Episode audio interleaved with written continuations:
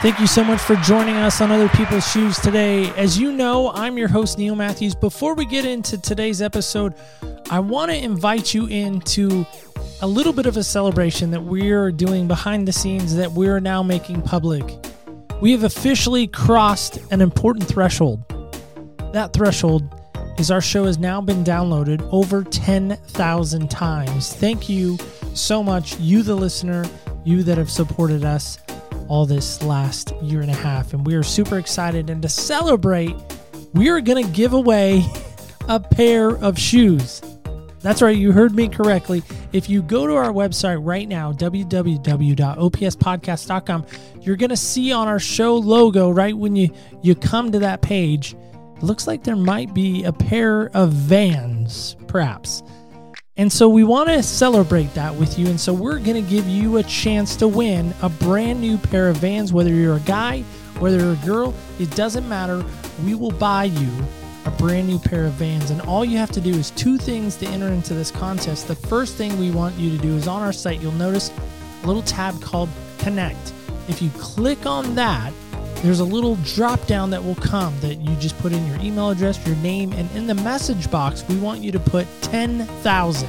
That's all you have to do to enter there. Second place you can enter while you're on our site still, there's a little thing called Rank the Show. And if you click on that tab, it'll take you to a place called Rank on Podchaser.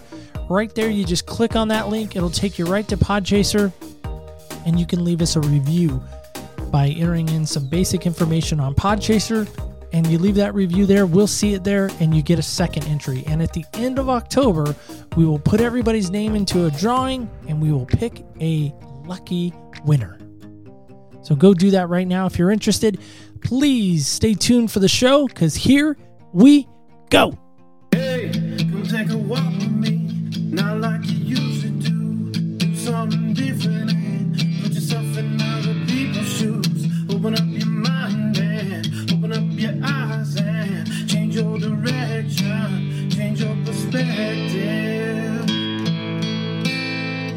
Welcome into Other People's Shoes. As you know, I'm your host, Neil Matthews. Uh, hopefully, you are ready and geared up for what may be a very exciting, not only finish to October, but of course, you know what's on the horizon. I think we're finally done with it, maybe. What am I referring to? Well, I'm referring to the election.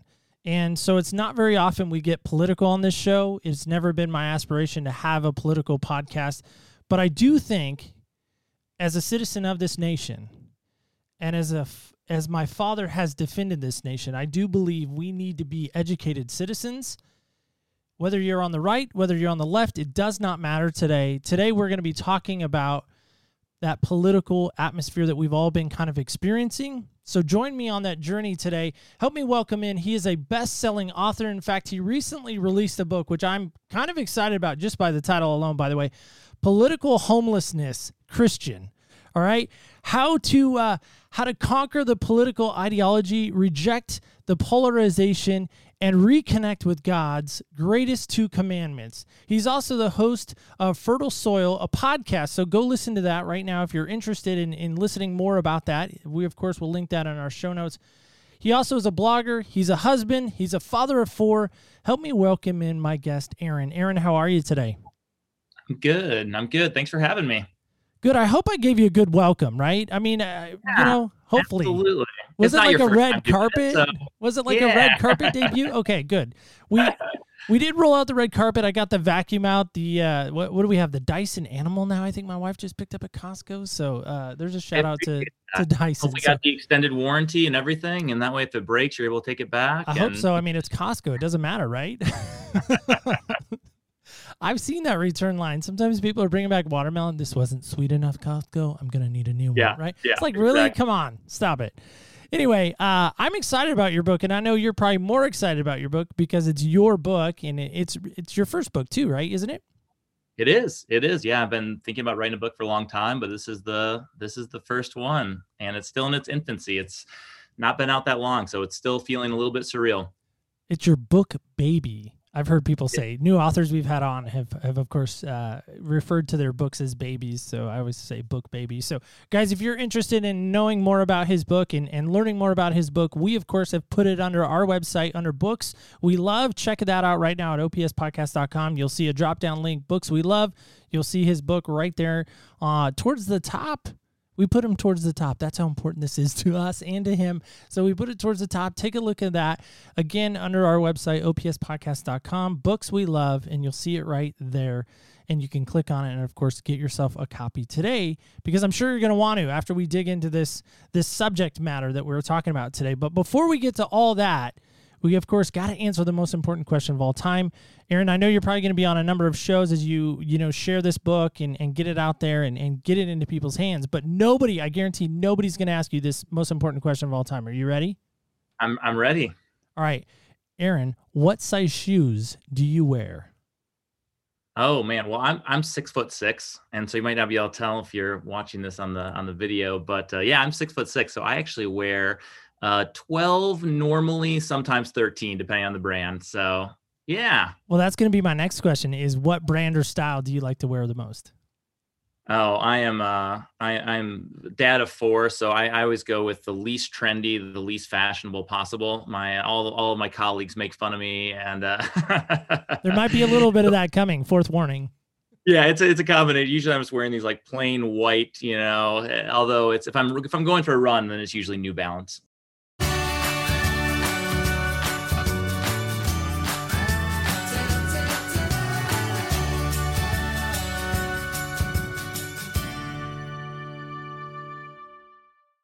And now we're in Aaron's shoes. Okay. What is it with people in New Balance? I know. I am know. telling you what, New Balance is ever going to hear my show and they're like, we are never, ever giving your show any form of love from New Balance. If you see behind me on our wall here, uh, for those that uh, that aren't watching the video because we haven't done videos yet, don't worry, they may be coming in the next year. Hold your horses, uh, audience. But but I have some, a pair of Vans uh, hanging on my wall there. And we're actually giving a, a, a, brand new pair of Vans out this month. So just a little plug for our, for our giveaway. So if you haven't entered in that yet, you're running out of time because we are going to be giving away a brand new pair of Vans. So Aaron, if you're interested, we could get you some cool shoes.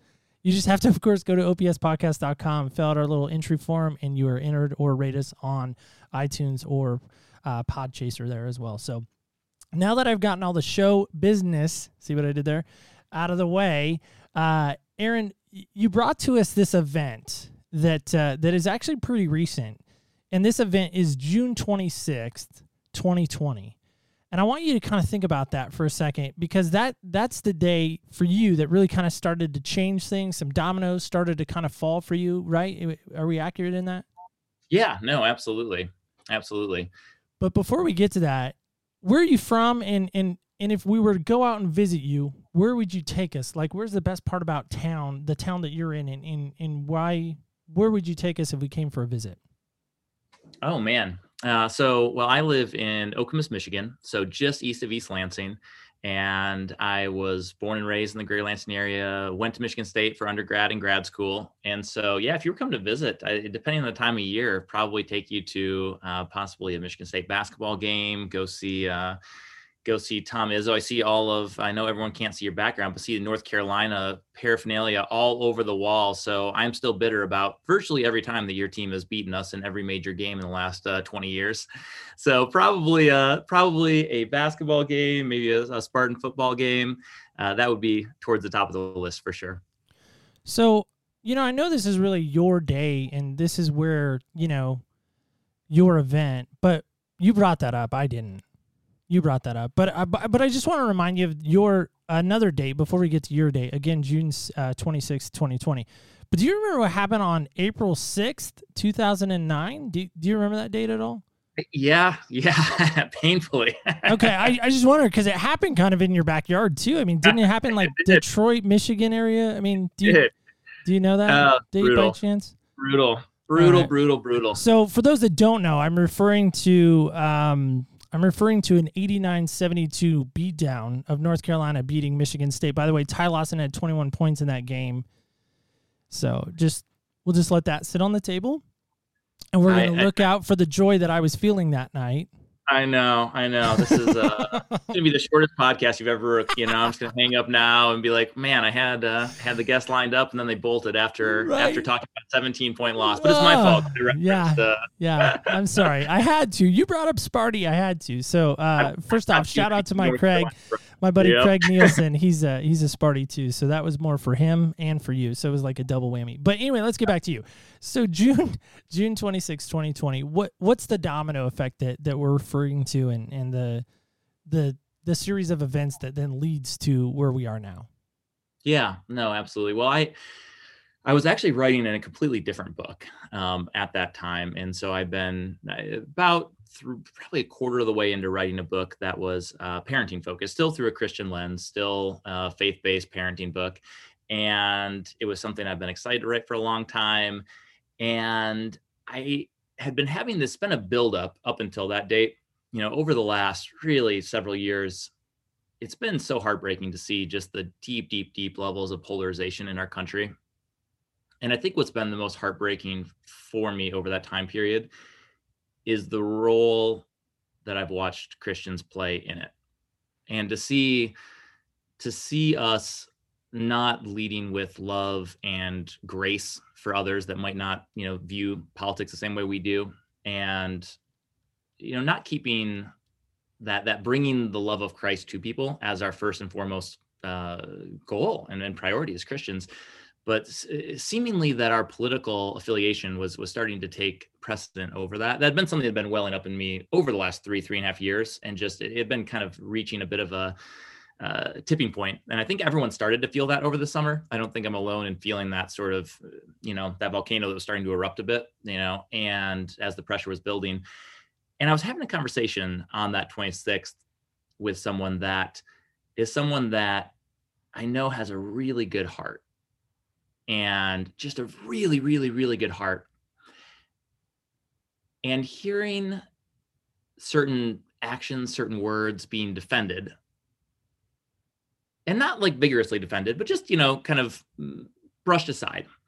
Um, it made me realize like just how deep that identity piece really runs for so many people that whether whether you're uh, identify yourself as a, a democrat and and or you identify yourself as a republican it really struck me on that day during that conversation as we were driving um, together to pick up lunch that this this is something that we've gotten so far into our own echo chambers and so far into our own corners that as christians we've done one of two things typically what i found is over these conversations over the last three or so years is people have fallen into one of two categories. Either they have picked their side and they will be defending that side to the death.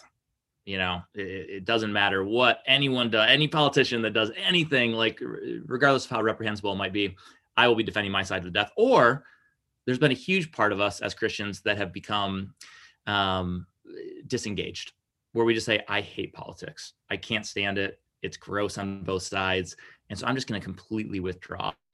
And at that point i was like man there's so many things that i want to say in this conversation that i don't feel fully equipped to say. And and i feel like it, we would need three hours and we only have 30 minutes. And then the the genesis for the book happened. And that was when i started to think like man i feel like i really i think i want to just put like everything that god's has in my heart right now into a book. And and that's that that sense that so many of us have right now because there's also that big chunk in the middle and i think those are a lot of times the folks that disengage.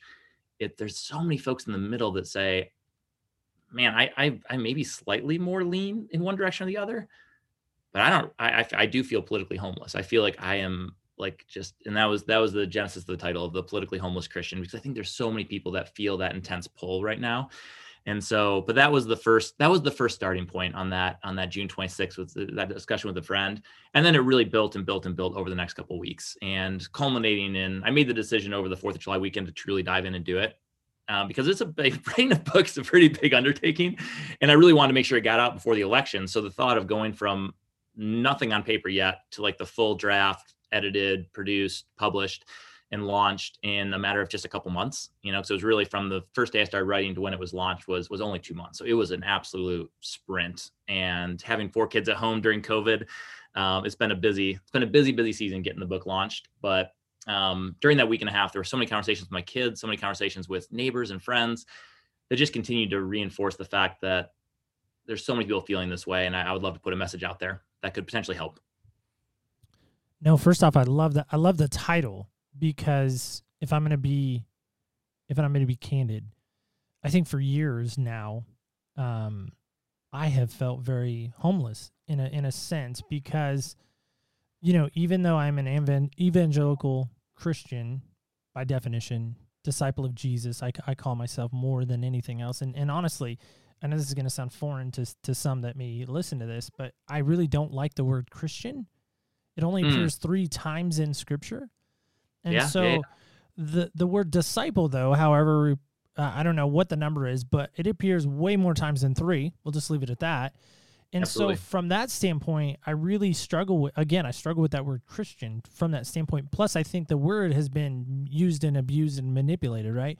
So, there's where I'm coming from. There's my perspective on it. But again, this isn't my perspective. This is yours. But I do want to say, I think, and, and help us with this, but I think if people really could understand grace better for others, I, I think it could help our world maybe get a little bit better if that can oh. happen. What, what do you think on that? Oh, 100%. 100%. It is. And you know, the funny thing about it, Neil, is that the first title of my book, I actually switched the title. And so the first title of my book was actually going to be Grace Filled Politics. And that was actually going to be the title of it. And and it, at the time I was like, that's a that's a pretty good title. but the more I thought about it, I was like, I feel like it's a seven out of ten. Where if you came across that title, you wouldn't exactly know what it's about. You wouldn't necessarily, uh, in the same way, like the politically homeless Christian, I think speaks to folks in a little bit more of a visceral way. And um, but that's that's what the book's about: is how do we bring grace into our politics? How do we actually seek to understand before being understood? Like, how can we actually look for you know, honestly, the best solutions to some very real problems. I mean, our, our world's facing a lot of extremely challenging circumstances right now. And I think what's happened is we we've convoluted our political affiliation with our actual personal identity. And so it's funny when you were making fun of Michigan State Spartans at the beginning, it, it's so analogous to the way we actually follow politics now. Is that politics has stopped being about, hey, I want to I want to elect a representative who I feel like is going to go to Washington on our behalf, that is going to work in a bipartisan fashion, work across the aisle, brainstorm ideas, and try to come up with real world solutions to complicated issues. And we've started to follow it as just the horse race. It's just become a sport where I, I don't care as much about whether or not my side wins. I just really want your side to lose. And that's been so ever present over these last several years where I'll see it on both sides. I mean, you jump on Facebook and goodness gracious, I, can't remember the last time I saw a positive article where someone said, man, this is a really good proposal from my Democratic member of Senate, or, you know, this is, this is a really great proposal from my Republican congressman.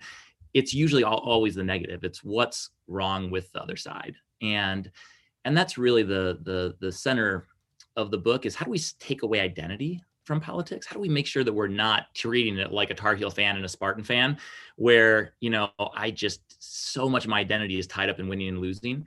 And it shouldn't be like that in politics because, you know, if we allow politics to be a sport and we so desperately want the other side to lose, then it comes down to the best ideas are not going to bubble to the surface. We're not going to allow ourselves to actually be open minded to the fact that, hey, is it possible if I'm conservative that on the other side of the aisle is actually an idea that's a little bit better to conquer this issue, or vice versa. If I'm liberal and all of a sudden a conservative comes with with a potential piece of legislation that could actually help, if I am so dead set on I can't I can't take the L, I can't take the loss in the loss column, therefore I'm going to fight against it because it was not my idea.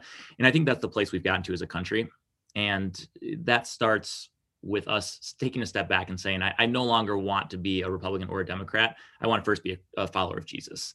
And if my identity is firmly rooted there, now I can I can step out of that horse race. I can step out of that arena and actually ask, is this person I'm considering voting for someone that I can put my name next to? Is this someone that I can actually stand behind and say, you know what, I think that they're going to bring a level of of intentionality to the political process. They're going to bring a level of humility and intellectual curiosity to, to, to search for those best ideas, uh, regardless of who brings them there. And so for me, that is why I, over the last several years, I've prioritized character in politicians over specific platform issues. Because ultimately, what it comes down to is eh, half the stuff that they talk about changing during the election cycle doesn't get implemented anyway. And I would always rather vote for the person that I feel like has the personal characteristics and integrity and humility and that willingness to work across the aisle because I think that's where the magic happens. And right now, we've just lost a lot of that because of the deep polarization, uh, because of that horse race, because of that sports arena mindset that we have towards politics today. So, a friend of mine, uh, give credit where credit's due, a friend of mine named Sean McCoy, uh, fellow podcaster, not only a, a, friend of mine, but a friend of the show, fan of the show, um, asked me one time, he said, Now, for those that are not basketball fans, this this might get lost on you, but I don't think it'll get lost on on you, uh, Aaron.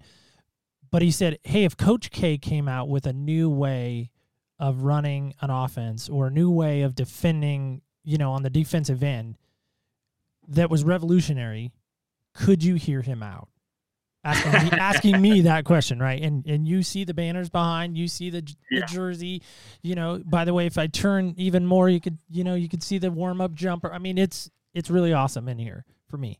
You would probably feel not at home. You'd be homeless here, but in the studio. But I say that because my immediate response to him was no, absolutely not. I can't hear anything Coach K has to say. Nothing. That man has no, nothing to say, in my opinion, nothing of value. And yeah. he said, Are you serious? And I and I said, Sean, I'm I'm dead serious. Yes, I'm dead serious. Now that's a basketball coach. That's yep. not a that's not a person, that's not a man, woman, you know, whoever running our country, making policies, making legislation, you know, helping maybe feed homeless kids or, or finding money to help feed inner city kids or shoe other, you know, inner city kids or, you know, get money back into schools or whatever it may be. That's a basketball coach. Yeah. And he said, You really can't. I said, No. And he said, And you're what's wrong with our country. Ooh. I mean, he might not have said that. I might have added that part in, but like, I think he was thinking that. I think he was thinking that. But you could see it in his eyes. Yeah, on a FaceTime. But but I see that because I I parallel that to say, do you think that that's where we are right now? Is is that where you have been? If if if I can maybe now make it a you statement or an I statement for you, is that where you have been with some political figures as well? Like I can't I can't hear anything they have to say anymore because there's no value in what they're saying. You know, I think that that was, I think that going back to leading up to the election of 2008, 100% that was my perspective towards politics is I had the party that I voted for. I was 100% and and in you know in full transparency people can take this for what it is they're listening to. I was a pretty staunch either independent where I would vote libertarian or Republican, one or the other. That was that was kind of how I voted all the way up until 2008. 2008, I still voted independent, still still uh, voted that way. But I started to realize back then, so 12 years ago, that a lot of the political opinions that I held and the the the the fierceness with with which I did hold them, where it was like, no, if this idea comes from the other side, I'm not I'm not interested in hearing it because they're clearly wrong. Doesn't matter what the opinion is. Um, I started to realize that a lot of them were simply opinions that I had always held for no other reason than I'd always held them. It was just, this is what I believed growing up. This was, and therefore I sought out content that confirmed my existing worldview. I read articles that made me feel better about my position that didn't challenge them. And it was a pretty cool moment leading up to that election in 2008 where it was the first time I'd ever like split ticket voting um, you know, still voted independent at the top of the ticket. But I started to actually ask myself, do I actually believe what I think I believe? And it's one of the things I, I go through in the book with folks is I took probably 15 to 20 of the most hot button topics. And this was just for me. This wasn't for anyone else. And I would just say, you know what? All right, let's let's think about healthcare. Let's think about gun control. Let's think about immigration. Let's think about some of these hot button issues and I want to actually ask myself, what do I really believe on that? And and, and and with some depth like with some not just like one question but like going deep on it. You know i always like to have this it's it's fun for me talking to friends about these types of issues. You know so like think about gun control as an example. I would say that no one in this country believes that every single person should be able to have a nuclear weapon. I don't think anyone in the country would say the Second Amendment clearly states that we have the right to bear arms. And if the government can have nuclear weapons, like part of the reason why we have the right to bear arms is in case we need to rise up against a tyrannical government. And so if they've got nukes, we deserve to have nukes. I don't think that would be anyone's position. I, have never heard someone defend nuclear weapons in the hands of people as part of a Second Amendment right. It's also extremely rare. There's probably some people out there that would completely outlaw guns, but that's that's like very very fringe and I don't a, think very many hold that. Yeah. There's a guy in Iowa right now that's probably freaking out, going, "Yeah, I deserve that." I don't know why. I don't know why I picked Iowa. Right now. It's a you know it's a Big Ten school, but that's probably why I picked Iowa. Anyway, I just wanted to chime yeah. in on that because I, I, was laughing off off mic. I'm like, I love that thought process. Never thought about it that that way before. That's a that's a great thought. Anyway, continue, please. Yeah. No. Yeah. So so we all we all embrace that there is nuance. Like there is there's somewhere in between is the truth, and so actually asking yourself that question of okay so right now the line in our country is essentially um you know automatic rifle like that's usually like you think about that is that's typically yeah, where AR-15 right is that what we're yeah. talking about yeah and so we're okay. usually somewhere in that range is where the fight happens and i don't think very many people actually stop and ask themselves how do i truly feel about whether or not that's a necessary or a right and why do i feel that way and what depth and i'm not saying that one side is right or the other. It's just very rarely do we stop and ask ourselves that and then ask the follow-up question of well okay so let's say i believe that they should be legal. Do i think there should be a more robust permitting process? If i'm going to have a if i'm going to have a weapon that's right at the top of the level that we think should be allowed to be had by a, a, a normal citizen should there be an extra permit? Should there be extra training required? Should there be like a lot of times we don't we don't ask these questions with a lot of depth. We simply say, I believe in Second Amendment rights, and therefore you can't take away my guns. Or we simply say guns are causing a mass number of shootings in our country, and we need to figure it out. And what happens is, in the midst of that fight, we lose the nuance, and so we end up seeing red and defending our position to the death instead of actually saying, "Let's go deep. Like, let's actually talk realistically about uh, about these topics in a more robust way." And that was something I did just for myself. I, I journaled like crazy for several weeks leading up to the election. And I'll tell you what, Neil, it was it was pretty wild for me. I would say about 30 to 40% of my positions that I had previously held pretty staunchly either changed completely or at least had a certain degree of nuance added where I was like, you know, I still feel like I felt, but I don't feel it as strongly. And I do think that there is more depth to that issue than I originally would have admitted and i think that that's a healthy thing for everyone to do coming up this this current election is why do i believe what i believe? And do i actually believe it to the depth that i thought previously? Uh, because a lot of times we just get caught up in that mindset of always believing what we've always believed and then seeking out information to confirm that existing worldview.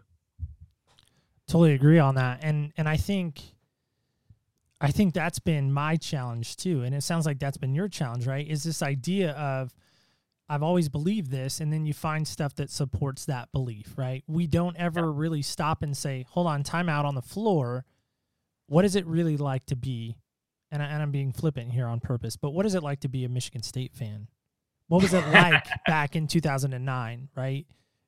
What was the heartache that you guys went through? You guys had a good season, right? And then you just ran into this amazing dynamic North Carolina team. But I, I'm using that again just as a as a weak parallel but I think it's true, right? But I also know this. Like I recently watched uh, a documentary called uh, oh, is, I'm gonna mess it up now. Uh, Social Dilemma. Mm, sure, it was, a, yeah. it was it was a documentary about Facebook, Instagram, Twitter, how social media is affecting us, and they had some big wigs from Facebook, big wigs from Google. I mean, these are programmer guys. Uh, Uber, all those all those people that we use these platforms for and, and explains to us why and how they work and how they kind of keep us on the page and do things like that. Honestly, after that, I like was wanting to delete every social media account I have for the show, for personally. I mean, it it's a fantastic documentary. I'm not getting paid to say that. I, I don't want people to be like, "Oh, you get you got a sponsor finally." No. Promise I'm not. But I say that because I wonder about social media. You talk about always finding people that agree with you, and you're like, well, that's just what I believe because I have Bill over here that's confirming that, or I have Susie over here that's confirming that. I don't know which side Bill and Susie are on. They're fictitious people. But do you think social media has a role to play in, not only in your life but in the life of this political cycle? What, oh, what do oh, you think gosh. on that? Absolutely. And I, I think that there are the two factors is it's the cable news in general on both sides, but much, much, much more profound is the social media piece because right now, when you see the amount of people that that's where they go for their sole source of news is Facebook and Twitter. And the algorithms quite literally say, What do you like? What do you not? I'm going to show you more of things that you either like or things that outrage you, because those are the things that we generally click on. And so what happens is all you see is more things that outrage you, which makes you again hate the other side even more, or things that you already agree with. And so it's it's important, and this is where coming back to the the thing that you mentioned earlier about leading with grace. I I would say about six to nine months ago was a low point for me towards just the state of our country and the state of our world, where it was just deeply saddening to look at it and say, how is it that there are some Christians that would post that type of content? How are there Christians that love Jesus that I, I, I know that they have a good heart and that they would would would would buy into that level of vitriol of, of the type of the type of things that would be posted. And it actually flipped a little bit for me over the last three to six months, where I actually stopped being angry at those people and I stopped being like saddened by like, how is it possible? And instead, it's still been it's still a deep level of sadness, but it's more of a deep level of sadness towards the recognition that for the most part, folks that are on the extreme polar, you know, the folks that are on the far, far, far right or the far, far, far left, um, they're quite literally they're living in different universes from each other. Like the facts that they read are different. The news stories that come across their feed are different. The quotes from people that come across their page are different. They're they're they're literally living in a different universe than each other. And the hard part is if you would ask either one of them, they would acknowledge that that is true and they would both be deeply convicted in the fact that they're the one that's living in the real world and that the other side is been completely brainwashed and that's the real challenge is right now i think there's a, a large percentage of our country that feels like the other side has been completely brainwashed and they don't know what's truly happening out there. And and then there's a huge chunk of people that are in the middle that have completely detached from politics because they're so frustrated by the whole thing and they're like i just don't even want to deal with any of it. I don't even want to deal with any of it. And i think that's the challenge right now is that the folks that probably have the best opportunity to reach the folks that have gone way down the rabbit hole in either direction are actually the folks in the middle that currently are the most disengaged.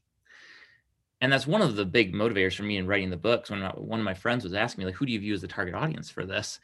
And it was funny we were like literally the night before the launch we were texting and and he was one of my beta readers. He read it before it ever launched and he's, he's like i really enjoyed the book. You know it really spoke to me in a lot of ways. And I'm not gonna lie, I don't know how well it's gonna sell. I was like, oh geez, wow, okay, all right, thank you for your support. Um, and he laughed. He was like, because I feel like the folks that most need to hear the message aren't gonna buy it. And I laughed because I was like, who do you perceive as most needing to to, to read it? And his vision was, I think that it's the folks on like those far ends of either side of the political spectrum. And I told him that's the disconnect, is that's not actually who I wrote the book for you know and now i hope that those people read the book also. And i think that I, have had people in my life that i know for a fact are extremely conservative and facts folks that i know for a fact are extremely liberal that have reached out to me that have said i just finished the book and it really challenged me in a lot of really good ways and i'm so glad i read it. And so that was pretty cool to hear that from both sides of the aisle. So it wasn't just a book that was you know pandering to one side and you know and uh, that was neat but I told my friend, I was like, I'm writing this book for the po- for the person that feels that political homelessness. Like I don't fit in either one of these because those folks are the people that I think can can can actually go after the hearts of their friends that maybe have been down that political rabbit hole a little bit too long, and that can actually get them recentered on Jesus because that's not going to happen through social media. Like we're not going to win over hearts and minds through Facebook. We're not going to win over hearts and minds um, by a single blog post, but if the folks that are that that feel that deep tension of I am so torn and I don't feel like I belong, that's a good thing. You shouldn't feel like you belong because we don't belong on this earth. This is not our ultimate home. And like we should not have a Messiah that is, you know, Joe Biden. We should not have a Messiah that is Donald Trump. Like that is not like that. They are not like that is not who we're here to to, to serve. And so I think that when we allow ourselves to go down that rabbit hole so deeply that we think that this is the person that is going to turn this country around in either direction, that we've already lost. And and that doesn't mean that a person shouldn't really prayerfully consider which one to vote for, because I, I, think that that is a critical thing to do in a democracy that we have. Like we have to be good citizens.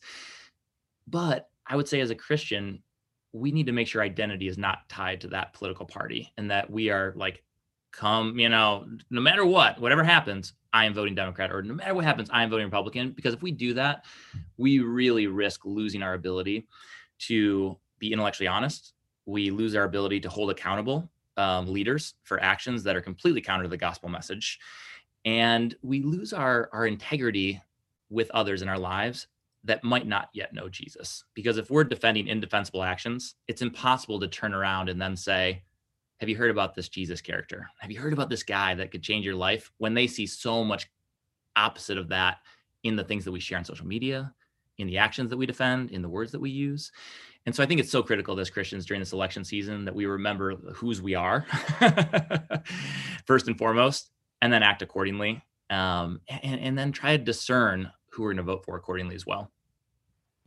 No, I love all that. Uh, I loved I loved the Joe Biden and uh, and Trump little thing. They're not our Messiah, right? They're not. Yeah. I mean, last time I checked, they're not. Nope, nope. I mean, I, I, don't know. I haven't read the well. I've read the Bible a few times all the way through it. I don't read that in there, so that's good stuff. Yeah, yeah. So, um, so with that, let's talk about the actual Messiah, right? Yeah. Jesus Christ, the guy from Nazareth, right? He was carpenter's son. You know, doing all kinds of cool stuff, saving saving people. You know, yeah, raising the dead, feeding the five thousand. You know, forgiving the Water woman in the, actor. Yeah, I mean the whole nine, right? But I'm wondering about this because I've always struggled with this as a disciple of Jesus. Notice I didn't say Christian there on, on purpose, and I'm not trying to challenge your words of Christian. By the way, I, I just oh, I don't I, know. Just, yeah, I just have a hard time with that. Like I said, anyway, was Jesus political? Your mind was Jesus political? Oh man, you know I think that that is such a challenging. I think that's such a challenging question because of the fact that Jesus did not come in a time of democracy. And I think this is one of the challenging parts that we have a tendency to do um, as as disciples of Jesus. You know, we have a tendency to want to take things that occurred and events that occurred in a completely different culture, a completely different context, and then assume that they apply directly the way we'd like them to apply today. And so I, I guess what I would say to that is Jesus, beyond a shadow of a doubt, was socially extremely active. I mean, his message when he was on earth was care for the poor, care for the marginalized, care for the foreigner, care like he was so like when you look at his when you look at his core message when he was here on earth, it was all about like how do we take care of the marginalized in society? That was it. Now we can debate up and down whether or not that's the role of government whether that's the role of church whether that's the role of, of family whether that's the role of the small town that you that you live in or the big city. Um, and so i'm not coming to you saying hey this is therefore this is what jesus this is how jesus would vote. Truly truly i say to you you need to vote this way. Yes yes. Oh, oh you're no. not saying that? No. Oh, no no. And so that's right, the thing on. that and that's the thing that I come back to is that if folks if folks are going to vote this is based on their faith. If someone says listen i am a i am a follower of jesus and that is that's that informs how i vote at the ballot box i would say amen that's fantastic that your faith because your faith should be part of everything in your life. Your faith should absolutely be part of how you cast your ballot. However i would say then next what issues exactly in the Bible, where did you go to decide which issues should have precedence over others?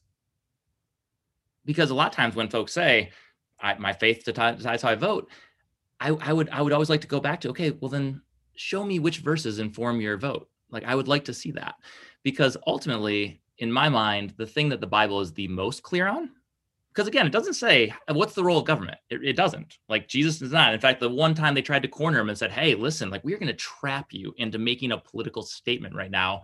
He looked at the coin and said, Are you talking about when he? I love that story, by the way. So, so let's help the non-Bible people out here. So Yeah. they try to trap him. I know this story actually pretty well. So they try to trap him, and they said, "Jesus, who should we pay taxes to?" "Mm-hmm." And he said, "Hand me a denarius, or hand me, hand me, basically, hand me a coin." And he said, "Whose inscription is on this?" And they, the crowd chants, "Caesar's." And he said, "Render to Caesar what is Caesar's. Render to God what is God's." Is that what you're referring to? Just to Yep. help you out. Absolutely. Right off the Absolutely. top of my head, by the way. No, that's good. And and and so the one time that they were like, we want you to make a definitive statement about the role of government and taxes, he deflected. He deflected. He said, Hey, listen, I am more concerned about you giving to God what is God's. So he didn't deflect in the sense of like, I'm not going to answer your question, but he said, That's not what I'm about. Like I didn't come here to start a political revolution the way that the the Jew the Jewish people thought the Messiah coming was going to be a political figure. They thought he was going to come to to to create this kingdom on earth. And then Jesus came and was a totally different type of Messiah. He came to to set the captives free, to free us from sin, and to actually create the everlasting kingdom that we could all be a part of. And you know, the Jewish people weren't that excited about that. They were like, "Wait, no, no, no, no, no. We we can't. We want you. We want it now." And I think that that parallels what we experience in America right now. Is we want it now. Like we we are so desperate for for the kingdom to come like we're so desperate for like reconciliation and and there's so many challenges in our world today and we want it now and the unfortunate part is then we try to turn to a political party or specific leader to find it and it's something that only jesus can can give but i'll say this about the bible is there's a lot of passages about what to look for in a leader. There's a lot of passages about what makes a wise king. And so that is the thing that whenever christians who are somewhat apolitical or even like they're very political will come to me and say so you wrote this book about it. How should i vote?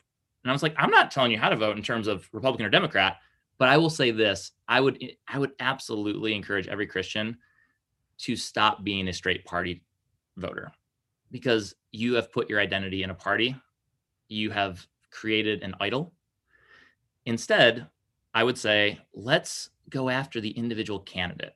Let's actually look at them and say, what does the Bible say about integrity and humility and and and all of these characteristics? And on, on the flip side, there's so many verses throughout Proverbs and other places where it's, hey, you know, the, the the pride of a leader, you know, before and and and and the type of words that we use have consequences. And over and over again, the Bible talks about how to have how to have the type of leader that will actually bring glory to these earthly kingdoms. And so, you know, one of the chapters in the book where I talk about, and it, it gets people upset sometimes at first when I say this. I found that I haven't gotten that pushback as much from people who've read the book because they actually have more context of why I'm saying this. But when I'm just in a casual conversation, that I always tell people I would 100% vote for person over platform. And usually what we hear in society is the opposite. It's like, hey, I'm not voting for the person, I'm voting for the platform. And the thing is, in politics today, they are one and the same. Words matter. Like words of a, especially at the presidential level, um, but really at every level, is your words matter and they actually carry real consequence. And I want to make sure that I'm always voting for someone based on their track record, their integrity, their humility, their willingness to work with others, their willingness to actually look for creative solutions to challenging problems, regardless whether they're Republican or Democrat. Because I've I have voted for both over the last 12 years. Um, since I had that shift that went from party affiliation to I want to find the best candidate. And since then, I voted for people on both sides. And I'll tell you, it's been so much healthier, Neil, because I no longer have to plug my nose at the actions of, a, of, a, of one person and then just cast my vote because that's the way I've always voted. And it's made a huge difference.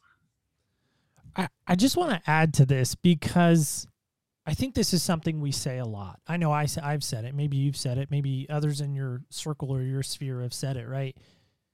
Especially the last political cycle. I'm going to vote the lesser of two evils. And I feel like right now, next week, when we go to cast our vote, by the way, if you're wondering, I don't know how you could forget this, but November 3rd is election day. So we're, we're not necessarily doing a political theme here, but it just kind of seemed to coincide with with this cycle that we're on, and we wanted to give you some information and obviously give Aaron a chance to come on and talk about why it's so important to be informed. And I think I think you would agree with that, right? We want informed citizens, whether you're right, left, up, down, left, way, you know, it doesn't matter. We want people informed. Would you agree with that? Oh, 100%. Okay, perfect.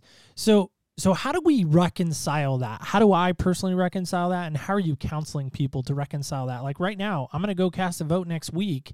Yeah. And I'm really having to choose the lesser of two evils or if I don't vote for the main candidates, let's say Trump and Biden, those we would agree maybe those are the main two candidates. Yeah. Do I feel like I'm throwing my vote away if I cast a vote for someone else? How do we reconcile that in your opinion?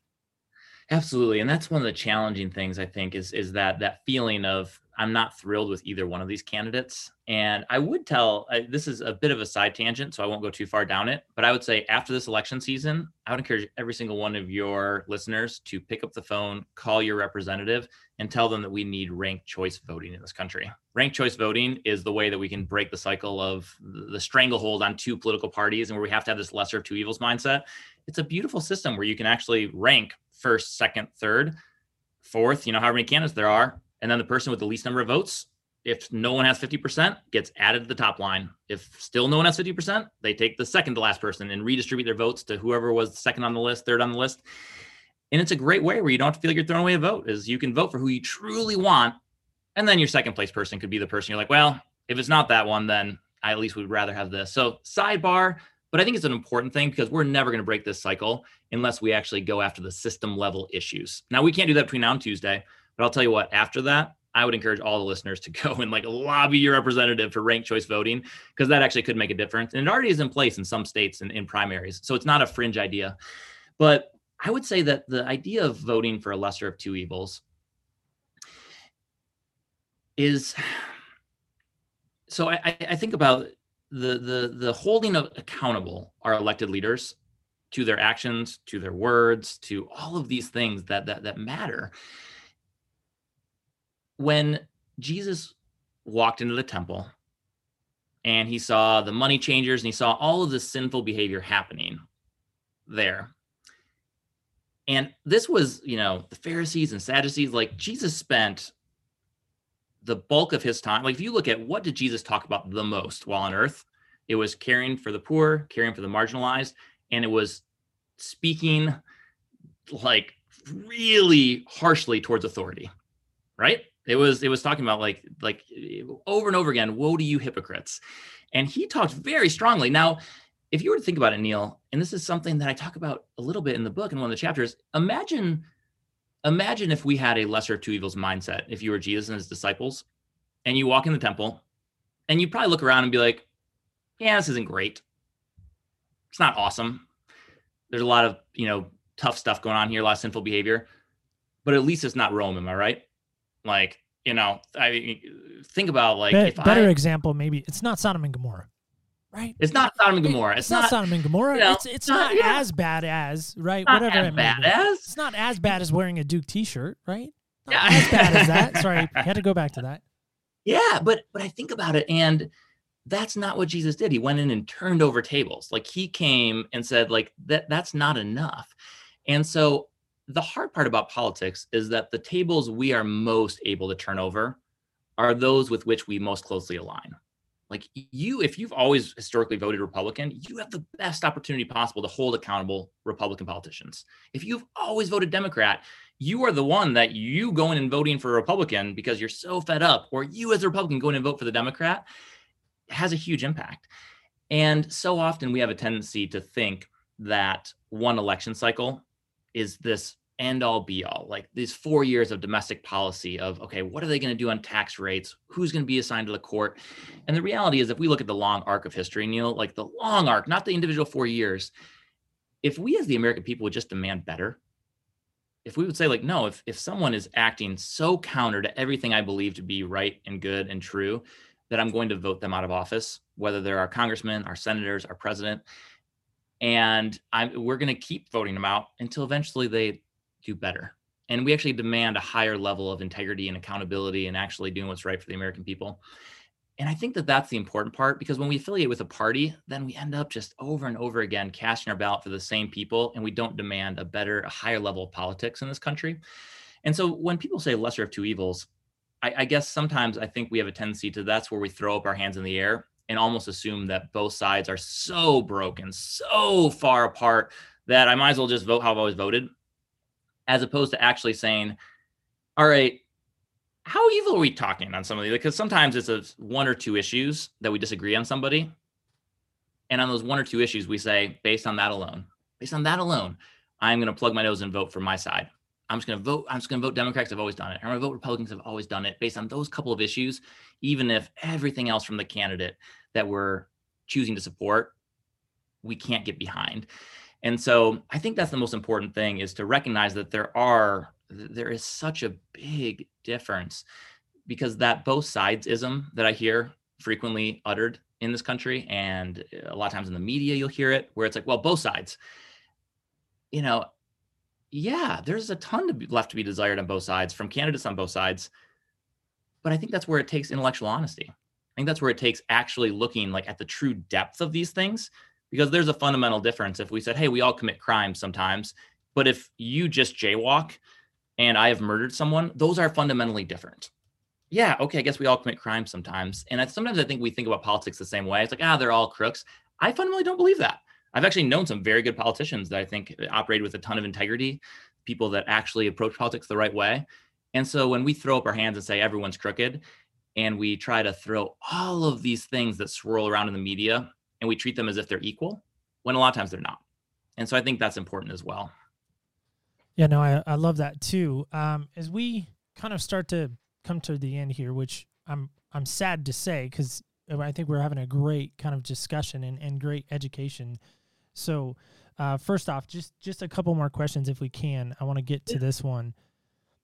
I really feel like right now our country. I've never been in one, but I well, I've been in a country. That's that's not what I'm saying, but but I've never been in one of these. I've never been in a hurricane.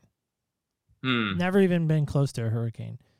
But from what I've seen on the Weather Channel, you know, when they always send that reporter out to talk about the hurricane, when the hurricane's like Sure. going on right in the midst of it, right? They got their umbrella and they're like, hey, I'm here, Bill Weatherly, blah, blah, blah. And the gale force winds are 75 miles an hour. And, you know, he's getting blown all around, right? Or it's Yep. Susie Weatherly, whatever her name is, right? I don't know. I just picked random names again. But my point is, is that they're in the midst of this hurricane and they're trying to have a conversation. They're trying to inform people what's going on. I feel like right now we're in this spiritual, maybe even hurricane political storm. Yeah. And we're yelling at the top. I'm yelling at the top of my lungs saying, think about another person's point of view. This message of empathy, which our show obviously centers around, right? Because we're in your shoes, we're in your perspective. We want to get your understanding of things, right? But I'm yelling this message at the top of my lungs in the midst of a hurricane. Yeah. And I feel like nobody is hearing me. And I feel like nobody's listening to me. And so how do we how do we ignore that and continue to fight the hurricane or or you know what I mean? Are you following me on that? Totally. Absolutely. And I think that, so for starters, I think you're actually wrong. And I think that, not about the hurricane, the hurricane's a, a perfect analogy. One of the most encouraging things from the moment that the book came out, because I was terrified when I published this thing. Like, it's literally okay, the two topics that you try not to talk about is politics and religion. And hey, let me just combine them together throw it out there in the middle of a contentious political season and see what happens. And I have been so incredibly encouraged by the feedback of the book because the book is not about the left or the right. It's about identity and it's about Jesus. And it's about getting back to like what we're actually here for. And what I found is that I believe our country is actually starving for that message. And it's not about like the book. Like, I mean, you know, a listener can go buy the book or not buy the book. Like, I'd spend more time in the Bible before I'd spend time in the book. But I would say that it's a matter of us one on one having conversations with people we love and getting it back to Jesus.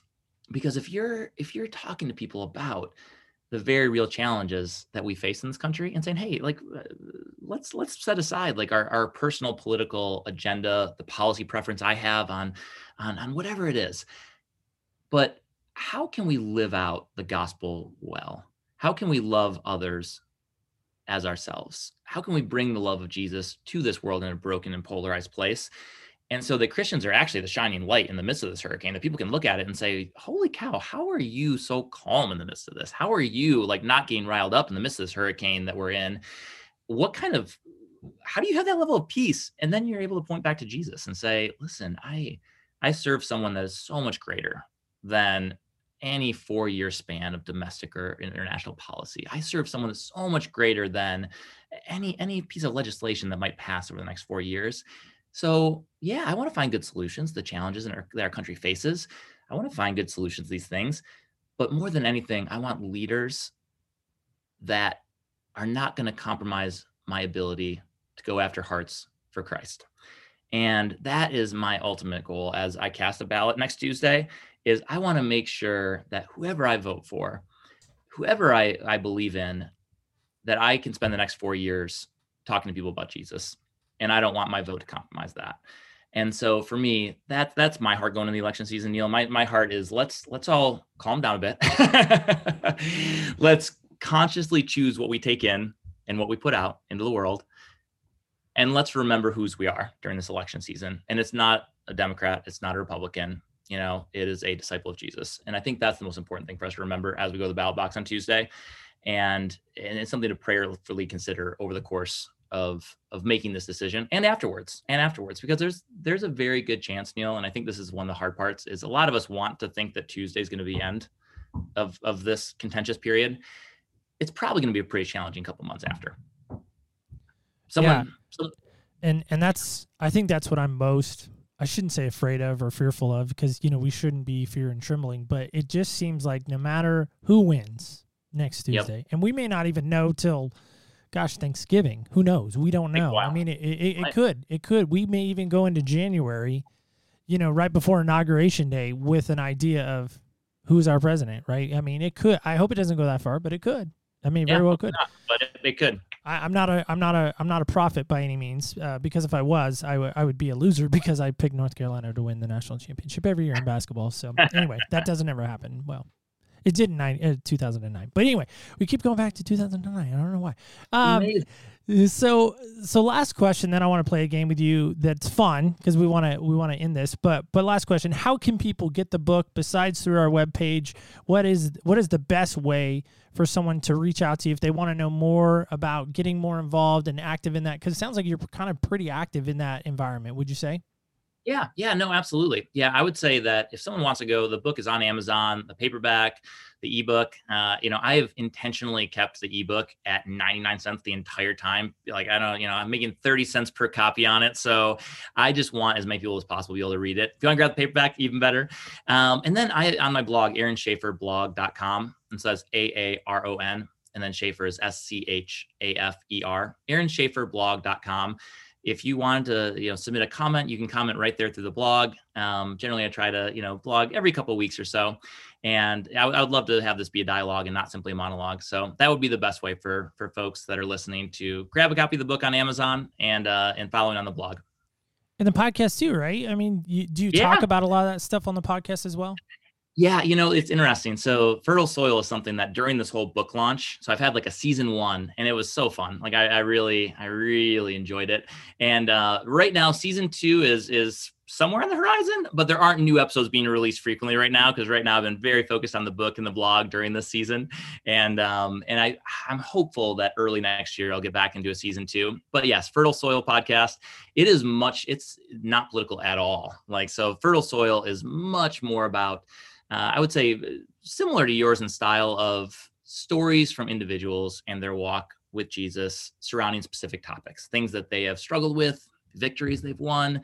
And so it's all very topical. Um, but I think that uh, if your listeners enjoyed this episode, then they'll probably enjoy they'll probably enjoy fertile soil. I enjoyed it. The two you sent yeah. us, I enjoyed it. I dug it. I enjoyed it's it as stuff. well. Yeah it's fun doing a podcast for those that, that that don't have one. It really is fun. So uh so Aaron, thanks so much for coming on, man. I really appreciate it. And and I just um what would be your last bit of advice for us come next Thursday? Because I know some states will mail in ballots. Like here in Oregon, we do a mail in ballot, right? I don't know what you do guys do out in Michigan. I don't know yeah. what you do because I've never been to the mitten. Uh, yeah. But uh, but but what do you what would be your advice for for next week for someone? Well, definitely. First of all, vote. Like vote. Your vote matters. Like don't. Like so often, I think that we there's this fear that ah, I'm just one person, my vote doesn't count. But you know, th- there is so much power in your vote. Don't let anyone ever tell you otherwise. And then secondly, I would say just leading up to it, like spend time in the Word, spend time in the Bible. Um, don't spend time watching cable news on either side of the aisle. Don't spend time, you know, consuming nothing but political content. Spend time in the Word and actually prayerfully asking, Jesus, what does your word say about leadership? What does your word say about what I am supposed to to look for in a leader? And then go after it. Go after the heart of God. Like go after because uh, He's going to give much better advice than I will. And so, just spend time in the Word. Spend time meditating upon God's word and asking, what does your word tell me about how I should cast my ballot? What does your word tell me on, on, on both the issues and and the person? And if you do that, prayerfully consider it, and then go cast your ballot, then you'll be able to do it with full confidence, knowing that you're actually walking in step with God's will uh, with your vote and in your life, and not just the the will of whichever side of the aisles, uh, political news coverage you happen to lean towards. So that would be my biggest bit of advice. Love it, love it so much. So, uh, so here's our game we play at the end of every show. It's called Senseless. Oh, I need to show you this. I have a couple of very good friends that if if this video gets posted, they're going to enjoy it even more. But they'll enjoy just the audio because they're hardcore UNC fans, and I never live down every would- single loss. I wish you were here because you could hold it in your hand. Would you hold it in your hand? By the way, we are of course our lovingly North Carolina Cup fan of the show. One day, maybe we'll get Roy Williams on, God willing. But anyway, so uh, senseless, you do know we have five senses, right? Yeah. Yep. Okay. Yep. Just want to make sure. Okay, so here's our game, senseless. Gonna roll this out for you, and you got a number one. You can see that right Mhm. there. Look at that. I'm not even lying this time because we have visual proof now. So number one is this: uh, what, or sorry, how do you want others to see you? Oh man.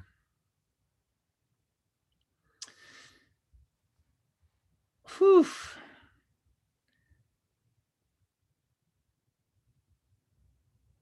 You know, the word, the season of life I'm in right now, I've, uh, the word that God has put on my heart um, over the last few weeks is advocate. You know, is is just really being someone that advocates for those that might not have a voice you know advocates for um yeah those that can't advocate for themselves and and also simultaneously you know being an advocate for christ in this broken and fallen world that we live in um so that's that's a word that god put on my heart uh actually just a little over a week ago that this was a season you know over these next you know kind of two to three months of just being a fierce advocate um so that that is i would like people to, see, to look at me and see me that way is you know that's someone that that is advocating for Christ through his life, but also advocating for those who who maybe can't advocate for themselves. I love that. I love the the advocate part because I think right now in our country, we need the chief advocate. Absolutely. That's Jesus, by the way. If you're you're wondering who the chief advocate is, for those that are were like, wait, what does he mean by that chief advocate? Is that a candidate I need to know about? Yes, yes, it is. He's uh he's uh, running for king of your life. So let that sit on the table for a second. So, uh, Aaron, again, thank you, man. Thank you so much for coming on. Really appreciate it. Absolutely. Thanks for having me. This was really fun. Good. I'm glad. I always like it when people say that. I'm like, cool. You had a good time, even though I kind of trashed your team a little bit, but but we let we moved past that. Like, see, we didn't let We that through it. bog us down from having a good conversation, really, which is what it's all about. And so that leads into my final thought, guys. Is this is is there something in the way from you really being able to hear someone's point of view? I want you to know today, I did not allow Aaron's love affair with Michigan State to stand in the way of my of me hearing him out. That was really important to take away, guys. Is the fact that every time you stop yourself from having a conversation with somebody just because of their political view or just because of their team preference, you may be missing out on a great opportunity to make a really good friend. Let me be candid here. Guys, it doesn't matter It does not matter what I think politically. It does not matter what Aaron thinks politically. It doesn't matter. What matters is you get educated and you go to the polls next week and make a decision. Prayerfully consider this. And guys, I just ask you this. Remember, when you walk in other people's shoes, you really do get a different perspective on life. On behalf of executive producer Garrett and myself, Neil Matthews, thank you so much for joining us. And stay tuned until next week when we walk in other people's shoes. Thank you so much for joining us on Other People's Shoes. As you know, I'm your host, Neil Matthews. Want to thank our guest one more time, Aaron, for coming on, sharing his thoughts with us on the political climate that we are in. Guys, if you're interested in, in checking out his book and learning more about him and what he's a part of, I, of course, invite you to check out our website, opspodcast.com. Click on Books We Love, and up towards the top there, you will see the political homeless Christian. And there, of course, you can click on it and purchase your own copy. Or, of course, check it out on Amazon.com right now. Of course, the Kindle version is on sale right now, and he's making that available now through the end of uh, this week, and of course, next week being the election day. So, guys, the other thing I would add, just again, being a good citizen, go out and vote, get educated, know who you're voting for, know why you're voting for them, and make sure you go and do that. So that's my little PSA on voting. I'm done. I promise. We're not hopefully going to get too political on this show too much, but uh, but I did feel due to the election and the timeliness of it, I felt like this episode was something we needed to share with you. So guys, uh, thank you for giving us some moments to share that. Speaking of sharing things, we're going to go out to my favorite neck of the woods, maybe because it's kind of in our neighborhood. Here's a little sneak peek of next week's guest. I remember wishing my mom would call and apologize. Oh, mom, just please call, please call. She didn't call, and I remember sleeping under my the bed at my dad's house like I was scared and I remember had like stuffed animals around me under the bed and thinking, "Mom, please call." And I remember that freshman little freshman me saying, "I will never let her do this to me again. You know, like I was so vulnerable and she never reached out. And she called me five days later and, later and said, that is right. We're going out to the great Northwest. I'm super excited to sit with a fellow podcaster, friend of mine, fan of the show, Meg Gleesner. And Meg is going to be talking to us not only about letters from home and what that's involving, but her, what happened when. And guys, uh, I'm going to tell you, it is a heart wrenching what happened when. So stay tuned for that. That, of course, will take place on Wednesday. OPSpodcast.com, of course, is the home base for us. Everything there you want.